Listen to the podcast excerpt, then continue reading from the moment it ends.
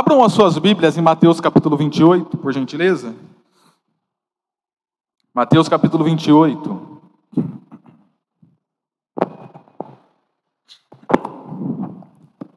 Mateus capítulo 28.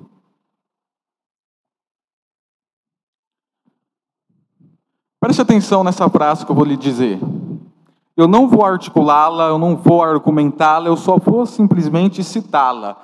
E eu quero que você reflita sobre. E vou citá-la duas vezes para afirmar em nossa mente. A frase é: O evangelho, ele é eterno. Todavia nós não temos a eternidade para pregá-lo. Repito. O evangelho é eterno. O seu conteúdo é eterno. Todavia, nós não teremos a eternidade para pregá-lo.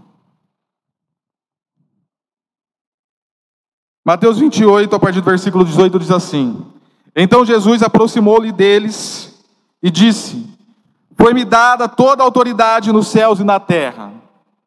Portanto, vão e façam discípulos de todas as nações, batizando-os em nome do Pai, do Filho e do Espírito Santo, ensinando-os a obedecer a tudo o que lhes ordenei e eu estarei sempre com vocês até o fim dos tempos. Hoje, dia 1 de janeiro de 2023, nós tivemos outra vez, como ocorre de quatro em quatro anos, um marco histórico em nossa nação, com a posse do presidente Lula. Estamos tendo uma troca de gestão. Há quatro anos atrás, um governo conservador na presidência do Bolsonaro. E agora nós voltaremos a ter um governo progressista com o presidente Lula. Economicamente semelhantes, mas na agenda e na pauta de costumes morais e éticas diferentes. Isso nos reporta a pensar sobre alguns tipos de filosofias que sempre aparecem vez ou outra, que propõem a transformação do mundo, a transformação da realidade, a transformação da sociedade. Há 300, 400, 400 anos atrás, para ser mais específico, no século 17, aqui no nosso mundo ocidental, na Europa, nós tivemos duas grandes revoluções. A chamada Revolução Industrial, que começou especialmente na Inglaterra, quando as pessoas começam a sair das zonas rurais e vão para as cidades, devido ao novo tipo de trabalho industrial que estava havendo. Então você tem isso chamado êxodo, o êxodo rural. Estudamos isso no livro na na, história, na escola, né? Então você tem um êxodo rural que eles saem da zona rural e começam a se concentrar nas cidades. E uma vez que começa essa aglomeração de pessoas na cidade, aparece, surge todas as problemáticas sociais muito próprias quando há aglomeração de pessoas numa cidade. E ao mesmo tempo, daí, melhor dizendo, pouco depois ocorre a Revolução Francesa. Eles queriam retirar a monarquia e surgem dois grupos diferentes. Os gerontinos, que sentavam à direita do plenário, e os jacobinos, que sentavam à esquerda do plenário, e cada qual com suas propostas políticas. É daí da onde vem a ideia de direita e esquerda da Revolução Francesa, para poder prosseguir. E dentro dessas revoluções do mundo europeu, surgiu um homem chamado Augusto Comte. Augusto Comte, então, ele pega e diz: Nós precisamos examinar a sociedade. Da mesma maneira que um cientista examina no laboratório o seu objeto de estudo, que o Renato examina as aves lá no seu laboratório todo santo dia, né, Renato? A sociedade é um objeto de estudo que precisa ser examinada e estudada. Precisamos lidar cientificamente com a sociedade. E Augusto Conte, que já era o pai do positivismo lógico, da ciência moderna, agora ele lança uma outra disciplina chamada sociologia.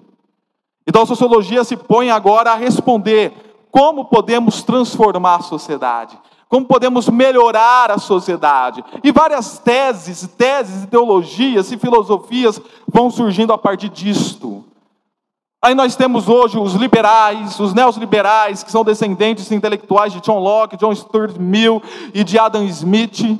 Nós temos os descendentes de John Case, os keynesianos do bem-estar social, que transformou os países nórdicos, ou da sociologia, ou da, do socialismo em si. temos os estados absolutistas comunistas, do outro lado, temos os estados absolutistas nacionalistas, de Hitler de um lado, Stalin do outro, enfim, várias respostas foram buscando o mundo ocidental para poder transformar a realidade da sociedade. Tanto que o pai do comunismo, conhecido Karl Marx, ele disse assim, o filósofo social, melhor dizendo, alguém comentou sobre Karl Marx o seguinte: Karl Marx declarava que a filosofia havia passado muito tempo apenas contemplando o mundo e que se tratava agora de conhecê-lo para transformá-lo. Transformação que traria justiça, abundância e felicidade para todos. Marx achava que o comunismo traria a transformação para a sociedade. Lula, que tomou posse hoje, acha que o socialismo, na característica keynesiana, que não é comunismo, vai trazer a transformação social. Bolsonaro, da linha do Trump, achava que o neoliberalismo trans, traria transformação social. Então vem Augusto, Augusto Cury, posso falar Augusto Conte? Vem Augusto Cury no livro que ele escreveu sobre a oração do Pai Nosso e diz, sobre Marx necessariamente. Estas pessoas afirmam isto, porque ainda eles não conhecem o teor da oração do Pai Nosso quando Jesus ensina a orar. Venha o teu reino. O único evento que pode transformar a nossa realidade, a nossa sociedade, é o reino de Cristo, é o reino de Deus sendo pregado pela tua igreja. Então, então baseado nesse texto que nós lemos agora de Mateus capítulo 28, do versículo 18 a 20, nós podemos dizer que em oposição, em oposição a essas filosofias transformacionais, ou essas ideologias que surgem de época em época, seja absolutista, seja democrática, seja de direita, seja de esquerda, em oposição a essas, nós precisamos, como igreja, construir ou reconstruir, melhor dizendo, precisamos ressignificar uma filosofia de missões da igreja, do que é ser uma igreja missionária. Existe uma expressão dentro agora do estudo da missiologia, estudo de missões, melhor dizendo, a missiologia, a doutrina de missões da igreja, uma, uma expressão que chama Missio Dei. Missio Dei. Essa expressão surgiu em meados do século XX por um teólogo sul-africano e tem sido trazida e carregada agora no mundo latino-americano. A igreja, muito tempo, passou por uma filosofia de missões chamada Missio Ecclesiae. O Missio Ecclesiae ensina assim: a igreja local ela envia. A igreja local ela é arremetente. Ela envia as pessoas para o campo. Então a missão do mundo é a missão da igreja. A igreja tem uma missão de enviar para que o mundo seja transformado. Mas ela é muito limitada, essa filosofia de missões. Então agora nós trocamos a missão eclesiai para o missio dei a missão de Deus, o campo missionário, os missionários, a obra evangelística não é uma missão da igreja, é uma missão de Deus. E não é que a, não é a igreja quem envia, é Deus quem envia a igreja. Então a igreja ela não é arremetente, a igreja é arremetida pela parte de Deus.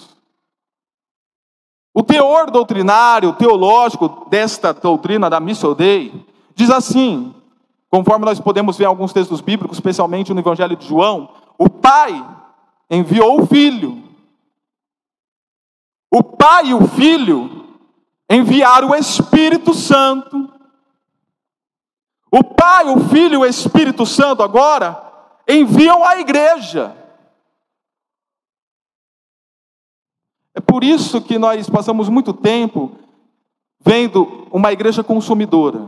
A igreja vem nos domingos à noite, consome louvor, consome pregação, consome os bancos estufados, consome o prédio, consome. E no momento de ir, terceiriza, manda um missionário. Para que irmos? Não, o missionário vai. Vamos adotar um missionário, vamos adotar o pastor Jorge no Amapá, vamos adotar um missionário na Espanha, ou um missionário em Moçambique. Vamos adotando. Mas nós continuamos aqui no nosso conforto, sentadinhos, e vamos remetendo. Essa é a missão eclesiai. Mas quando você olha a Bíblia de Gênesis, Apocalipse, Deus nunca falou para o seu povo enviar algumas pessoas. Ele sempre enviou o seu povo. E é aí que nós começamos a ressignificar missões para a vida da igreja local. Nós não estamos aqui para enviar, irmãos. Nós somos os próprios enviados para a obra missionária.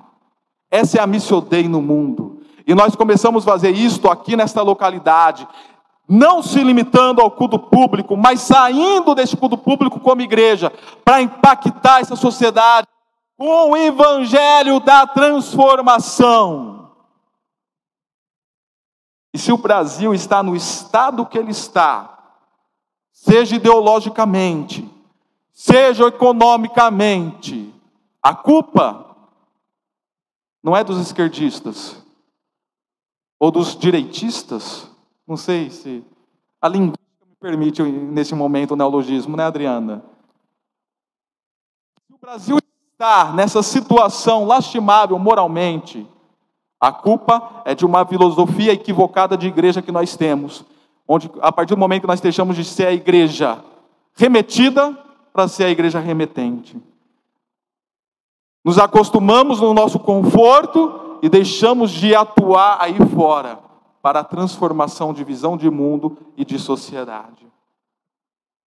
E agora nós olhamos para Mateus 28, versículo 18 a 20, nós temos duas lições então, a partir agora da Missio Dei, da doutrina de missões que eu expus para os irmãos, de ser igreja missionária, ou como diz Charles Van Hengen, igreja, povo missionário, povo de Deus, igreja missionária, igreja de Deus.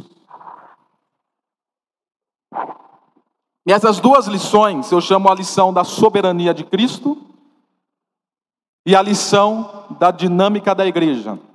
Primeira lição, soberania de Cristo. Segunda lição, dinâmica da igreja. Vamos falar da primeira lição, então, que é a soberania de Cristo. Aqui no contexto de Mateus inteiro, o evangelista Mateus, o discípulo Mateus, o, rep, o publica republicano, o publicano Mateus, ele tinha a intenção de escrever para judeus, a fim de mostrar dois temas principais. Primeiro, o reino de Deus que já existe em nosso meio de forma invisível através do seu povo, e o reinado de Cristo, Cristo enquanto rei. Por isso que já logo no capítulo 1, ele, vai, ele descreve uma genealogia reportando a descendência de Jesus a Davi, ao rei Davi, para que os judeus já pudessem trazer em sua memória de que aquele trono perpétuo prometido a Davi em 2 Samuel capítulo 7, versículo 10, estava agora perpetuado em Cristo. É ele que eternizaria o trono de Davi. Ele é o rei prometido. Lá em Daniel capítulo 7, versículo 24, nós temos a profecia de Daniel em relação a Cristo, de que toda autoridade está sendo dada a Ele, e todas as nações, povos, língua, raças estarão submissas. Então por isso que Cristo ensina a orar o que ensinou no Sermão da Montanha, conforme eu já citei: venha sobre nós o teu reino, seja feita a tua vontade. Ainda no capítulo no capítulo 22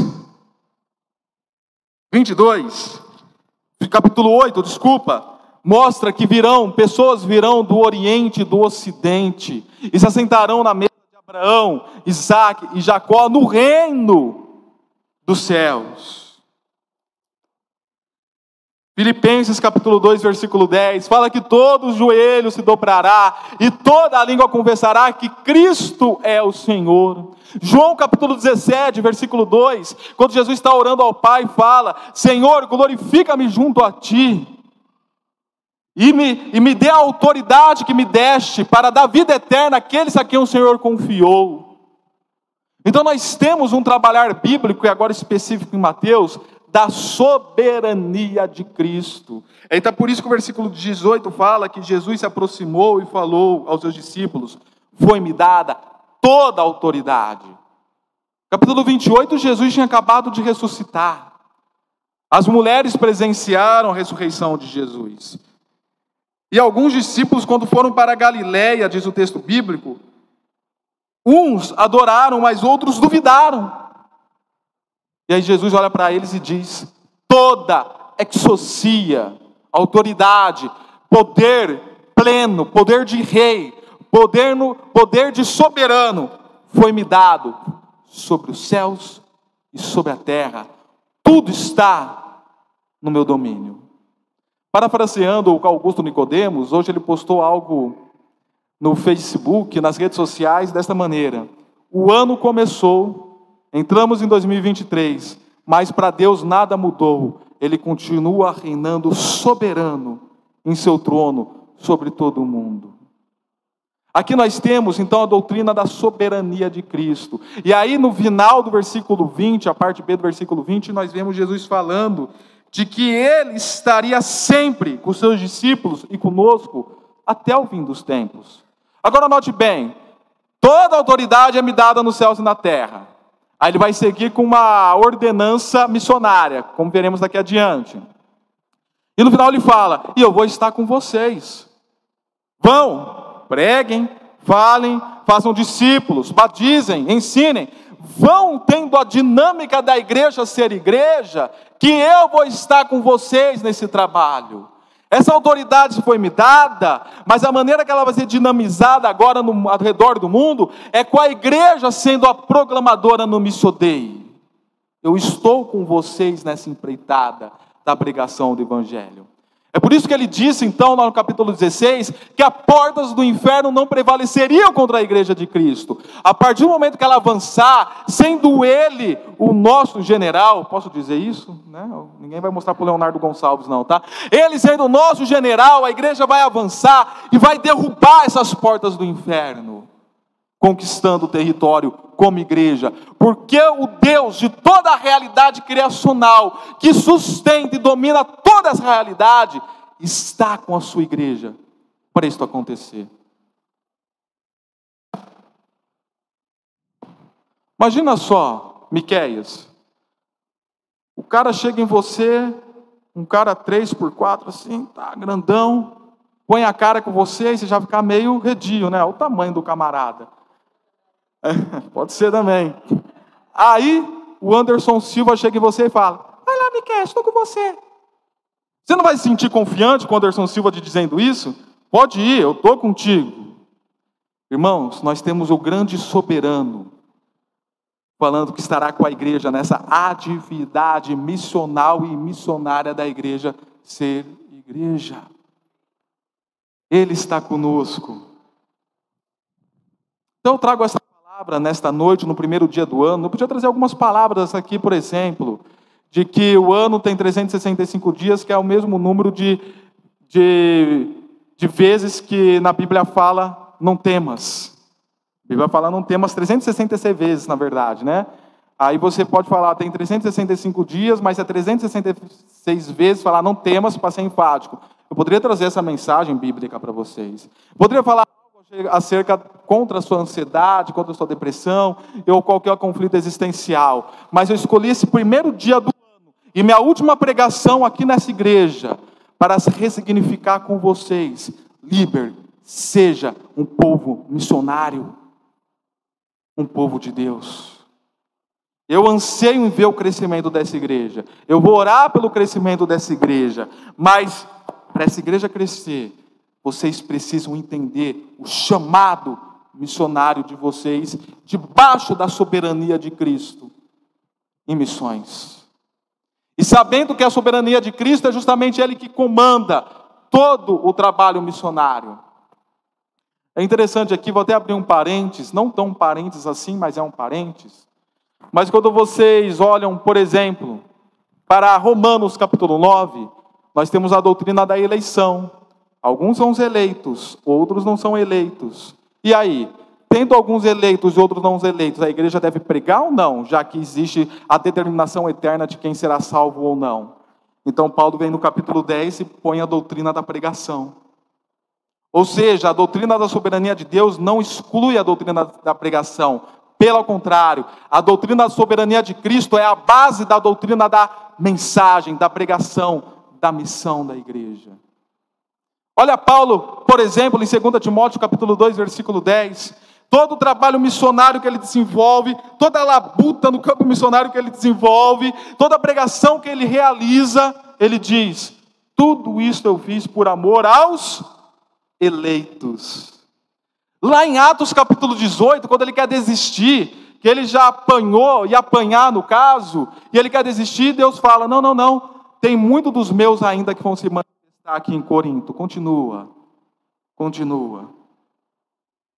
Capítulo 13, quando há pregação, todos aqueles que foram predestinados e eleitos para a vida eterna, creram.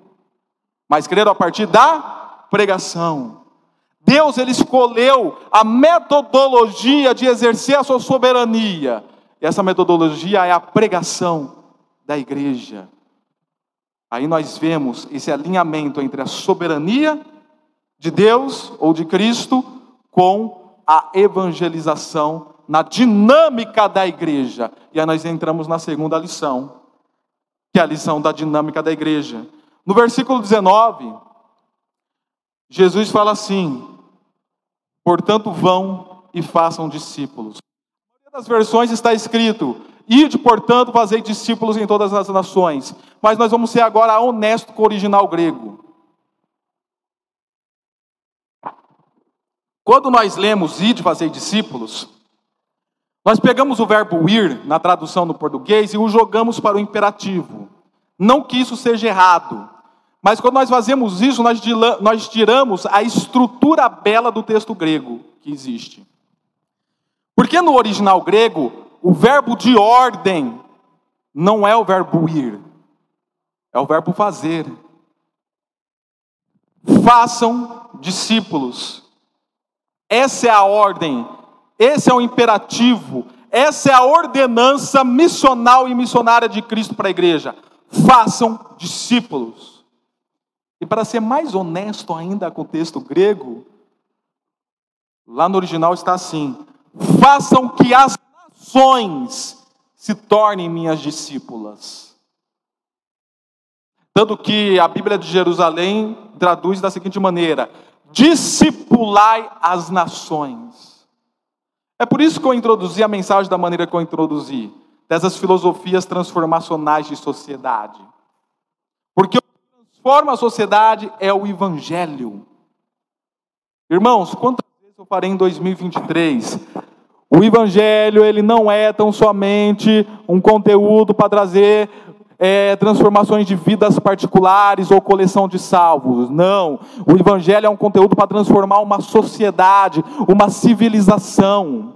É por isso que o texto no original está: faça que as nações se tornem minhas e é interessante notar que nações, no original, não é sentido de nação que nós temos hoje, com uma limitação demográfica ou geográfica, é, como a República Federativa do Brasil, Estados Unidos das Américas e assim por diante. Não. A palavra nações lá se refere a qualquer tipo de grupo, de raças, de línguas, tribos. O mais, o mais a melhor tradução seria justamente tribos, faça que cada parcela da sociedade, cada tribo, cada movimento, cada grupo se torne minha discípula. Se submetam ao meu senhorio. A maneira que eu vou exercer minha soberania é vocês fazendo que essas tribos, essas nações, vão se, se tornando minhas discípulas, criando a minha visão de mundo para a realidade tendo isso em seus seios. A transformação que nós queremos para o Brasil, para o estado de São Paulo, ou para Descalvado, Não é ficar fazendo marcha para Jesus. Desculpa, querido ou querida, mas esquece esse negócio de marcha para Jesus, esse negócio de atos proféticos. Descalvado é do Senhor Jesus, eu declaro. Para com isso. Para com isso antes que comece a passar vergonha. Brasil é do Senhor Jesus Cristo. Pare com isso. Não é assim que você faz uma nação se tornar discípula. Não é com declarações, mas é um, com um movimento dinâmico da igreja, indo, batizando e ensinando. Ensinando. Aqui a questão é: você ensinar é mais difícil do que você declarar. É mais fácil você chegar, dar sete voltas no Planalto, sete voltas na prefeitura de Descalvado, ou sete voltas na cidade, ficar gritando: é, Descalvado é do Senhor Jesus. É mais fácil você fazer isso do que você realmente querer conhecer o conteúdo bíblico, sentar com a sociedade e ensinar à sociedade a visão de Deus para toda a realidade criacional, quer seja política, quer seja econômica, educacional, midiática, existencial, psicológica é, e assim por diante. Nós temos um chamado de transmitir a visão de Deus para este mundo, de transmitir a visão cristã de mundo para essa sociedade, para que essa sociedade se torne discípula. Aqui, a ressignificação, então, que eu falo de missões. Missão não é, então, você ficar assim, ei, rapaz, Jesus te ama, crê nele, tá? Abre a porta do seu coração, porque Jesus é um mendigo que está precisando que você abra a porta do seu coração para ele entrar aí dentro. Né? Ei, Jesus te ama, tá bom? Aceite Jesus como Senhor. Faz uma oraçãozinha aqui junto comigo, Senhor, entra no meu coraçãozinho. E fico falando individual. Precisamos ressignificar o pensamento missionário. Um pensamento missionário de uma igreja dinâmica na sociedade, transmitindo a visão de Deus e da visão cristã do mundo para toda a sociedade, a fim de trazer transformação. É o discurso para a sociedade: arrependam-se, creiam em Cristo Jesus, entendam qual é a visão dele para tudo isso que nós estamos vivendo. Voltem para Cristo Jesus e vivam conforme o que ele quer enquanto sociedade. Eu costumo dizer que Karl Marx ele soube identificar o problema.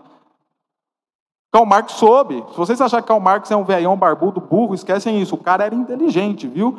Ele vivia enfurnado numa biblioteca londrina 16 horas estudando. Ele soube identificar o problema. A escola de Frankfurt, na Alemanha, soube identificar o problema. Esses sociólogos e filósofos sociais, eles soubem identificar o problema, mas eles não souberam dar a resposta, porque essa resposta é promovida através do reino de Deus e da dinâmica da igreja. E como a igreja faz isso, pastor? Como é que cumpre essa ordenança de discipular as nações? Aí nós voltamos para o grego. E nós vemos que tanto o verbo ir, quanto o verbo batizar, e também o verbo ensinar, eles estão numa inclinação no grego que nós chamamos de particípio, do segundo aoristo. Geralmente, quando se encontra assim no grego, é traduzido para o gerúndio. Ando, endo, indo tudo que indica movimento contínuo. Por exemplo, andando. Quando eu falo que eu estou andando, significa que eu andei um tanto e parei? Não. Significa uma continuidade, sem parada. Estou andando. Então a igreja, ela discipula a nação, ela discipula a sociedade e ela transmite a visão de Deus para o mundo através de uma ação contínua e não de atos únicos, atos únicos. Ah, então eu faço lá, vou lá e faço um, um evento. Eu faço aquele evento anual, Transliber, todo julho, vou lá, faço Transliber e acabou o assunto por ali. Ato único? Não, não é isso. A igreja tendo um ato contínuo. Não é a igreja sair uma vez das quatro paredes, fazer um impacto evangelístico, voltar para cá e acabou. É a igreja continuamente realizando trabalhos evangelísticos, é continuamente realizando trabalhos missionários, é continuamente realizando sair das quatro paredes e poder profetizar neste mundo afora. E é por isso que eu falo de dinâmica da igreja. É indo, ou seja, ponta os pés aí fora, caminhando, andando, realizando, trabalhando, é batizando, Em outras palavras, conforme o povo vai crendo, eles vão sendo introduzidos às águas para poder fazer parte do povo de Deus, e é ensinando-o, ensinando aquilo que Cristo ordenou. É transmitindo a cultura do reino. A cultura do reino que chegou em seu ápice na pessoa de Cristo Jesus. E é importante que isso aconteça, fala Mateus capítulo 24, que esse evangelho do reino seja pregado a todas as nações. Então aí virá o fim. A partir do momento que a igreja estiver discipulando as nações, nesse movimento contínuo.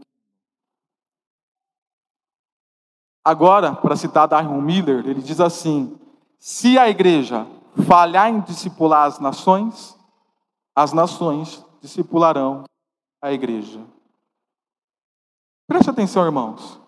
O quanto de porcaria está entrando dentro dos seios da igreja. Você pega Leonardo Gonçalves, que diz assim: não pode cantar o nosso general é Cristo, porque isso seria uma falta de respeito para aqueles que foram torturados na ditadura militar. Sendo que a Bíblia fala que o nosso Senhor é o Senhor dos exércitos. Aí vem o Kleber Lucas e diz: não podemos cantar alvo mais que a Nebes, porque isso é uma cultura do embranquecimento e é então uma teologia racista. Nós precisamos de uma teologia preta. E esquece que o próprio texto bíblico, variadas vezes, fala que o sangue de Cristo nos purificaria e nos tornaria mais alvo do que a neve. Então, note bem: dois cantores de renome brasileiro gospel foram discipulados pela nação. Por quê? Porque a igreja está falhando em discipular a nação. Então a nação está virando a mesa e está discipulando a igreja. Então não basta nós vermos a nação está na situação que está, mas agora nós precisamos olhar para a igreja e ver o quanto a igreja está corrompida ideologicamente, corrompida teologicamente. Por quê? Porque não tem discipulado a nação numa atitude dinâmica e contínua enquanto igreja. Prefere ficar fazendo eventos únicos, marcha para Jesus aqui, atitude profética lá, isso, aquilo, aquilo outro, ao invés de ser algo contínuo e constante na vida da sociedade, transmitindo a visão de Deus do mundo para a sociedade como uma verdadeira uma igreja enviada constantemente.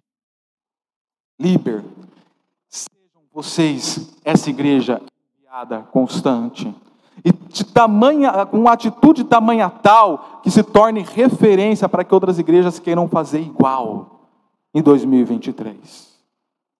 Pedro faz assim, Maria Helena faz assim, irmão Luiz faz assim, Dirceu faz assim, Suzy faz assim, Miqueias faz assim. Vocês façam assim constantemente como igreja. Nós não fomos chamados simplesmente para nos reunirmos de domingo à noite. Nós fomos chamados para além disso, para sermos uma igreja constante na sociedade, dia após dia, dinamizando a visão de Deus para este mundo. Para encerrar essa mensagem, eu quero citar duas frases de Charles Van Heng. A primeira ele diz assim: O evangelho do reino interfere na vida como um todo e transforma a vida debaixo do senhorio de Jesus Cristo. A segunda frase: A igreja é o anunciador do reino à medida que trabalha no mundo Uau! Uau! É, essa daqui eu quero repetir. A igreja é um anunciador do reino à medida que trabalha, trabalha, mãos às obras no mundo aí fora. Quem está dizendo isso é uma das maiores referências de teologia de missões na atualidade, Charles Van Heng. E agora eu gostaria de compartilhar uma história que Robson Cavalcante, no seu livro, cristianismo e política, teoria bíblica e prática e história histórica, ele nos compartilha da história do metodismo na Inglaterra. Na mesma época, mais ou menos, que ocorreu a Revolução Industrial, um pouco depois, na mesma época que Marx estava trazendo suas ideologias, olha a história. No século XVIII, a religiosa britânica se caracterizava por aridez espiritual, baixa frequência aos templos, tradicionalismo halo e racionalismo acolá. O nível de moralidade social era dos piores, e o consumo de bebidas alcoólicas atingia índices assustadores. Ao mesmo tempo de início a revolução industrial, o capitalismo vivia uma nova etapa concentradora. As massas migrantes do campo para as cidades constituíam no emergente proletariado, literalmente os da família numerosas. As disparidades sociais preparavam um quadro de tensões que poderiam, muito provavelmente, resultar em uma explosão de caráter revolucionário. É nesse contexto, é nesse contexto, e note bem, que está muito semelhante ao Brasil do século 21, isso daqui. É nesse contexto que um grupo de estudantes anglicanos, né, anglicanos são que faziam parte da igreja da Inglaterra, da igreja anglicana, da Universidade de Oxford, Universidade essa que eu passei em frente lá na Inglaterra. Integrados, entre outros, pelos irmãos John e Charles Wesley, Kirkham, William Morgan e George Whitefield se organizaram para estudar a Bíblia, compartilhar e orar. Foi o apelido de o Clube Santo. E seus membros eram chamados de metodistas. Aqui vem a igreja metodista, conforme nós conhecemos. O grupo cresceu. Uma, uma nova onda de espiritualidade se contrapõe à maré racionalista nas universidades britânicas. Centenas de jovens consagraram suas vidas. O evangelho passou a ser anunciado com novo vigor por todo o país. Em uma geração, a atmosfera espiritual das britânicas estava completamente mudada.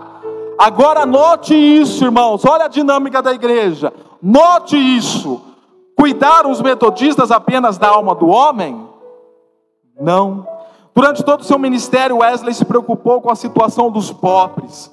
Desde a luta por trabalho para os desempregados, remédio para os doentes, até a criação de escolas. Pode ver, Wesley não precisou de Marx. Wesley não precisou de Keynes. Wesley não precisou de Stuart Mill ou John Locke. Wesley simplesmente agiu como um cristão. John Howard, o evangelho delegado de polícia de Bedford, se tornou paladino da reforma do sistema penitenciário inglês, procurando humanizá-lo. Olha isso daqui que interessante para o Kleber Lucas, hein? Wilberforce, né, um branco europeu, inglês, liderou a luta contra a escravidão. Devido a uma visão cristã de mundo, ele fez isso. Durante vários anos, deputados evangélicos apresentaram projetos ao parlamento visando, primeiramente, a abolição do tráfico negreiro. Conseguiram a aprovação de uma lei em 1807. E em 1833, a própria escravidão foi abolida nos domínios britânicos. E se vocês não sabem, a princesa Isabel assinou a Lei Áurea devido a influências protestantes sobre a vida dela. A alfabetização e a educação das crianças pobres foi que motivou Robert Hicks a criar escolas dominicais. Sabe isso que nós conhecemos como EBD hoje, Escola Bíblica Dominical? Começou com uma alfabetização de crianças pobres na Inglaterra. Porque a Inglaterra naquele tempo não era essa Inglaterra rica, próspera que nós conhecemos hoje. Era um país pobre. E aí começa a alfabetização e se lança a escola bíblica dominical. Nos bairros periféricos. Combateu-se o emprego de menores, como mão de obra barata. Orfanados, asilos para idosos e hospitais foram organizados. O metodismo procurou integrar os migrantes em suas igrejas, dando aos proletários um novo sentido de comunidade, de cuidado e afeto. Historiadores dizem que o reavivamento metodista evitou uma revolução sangrenta na Grã-Bretanha, inaugurando uma dinâmica reformista na destinação social da democracia. Enfim, tudo aconteceu em um quadro de piedade, ou seja, vida de oração, de espiritualidade, de libertação dos vícios destrutivos, da melhoria do tratamento entre os membros da família e assim por diante. Isto é ser igreja. uma igreja que age na sociedade, que traz transformações, inovações em todas as esferas. E assim vem o avivamento, que nada mais é do que a clareza do reino entre nós, na dinâmica da igreja, sobre o exercício da soberania de Cristo. Que assim sejamos como igreja em 2023, em nome de Jesus.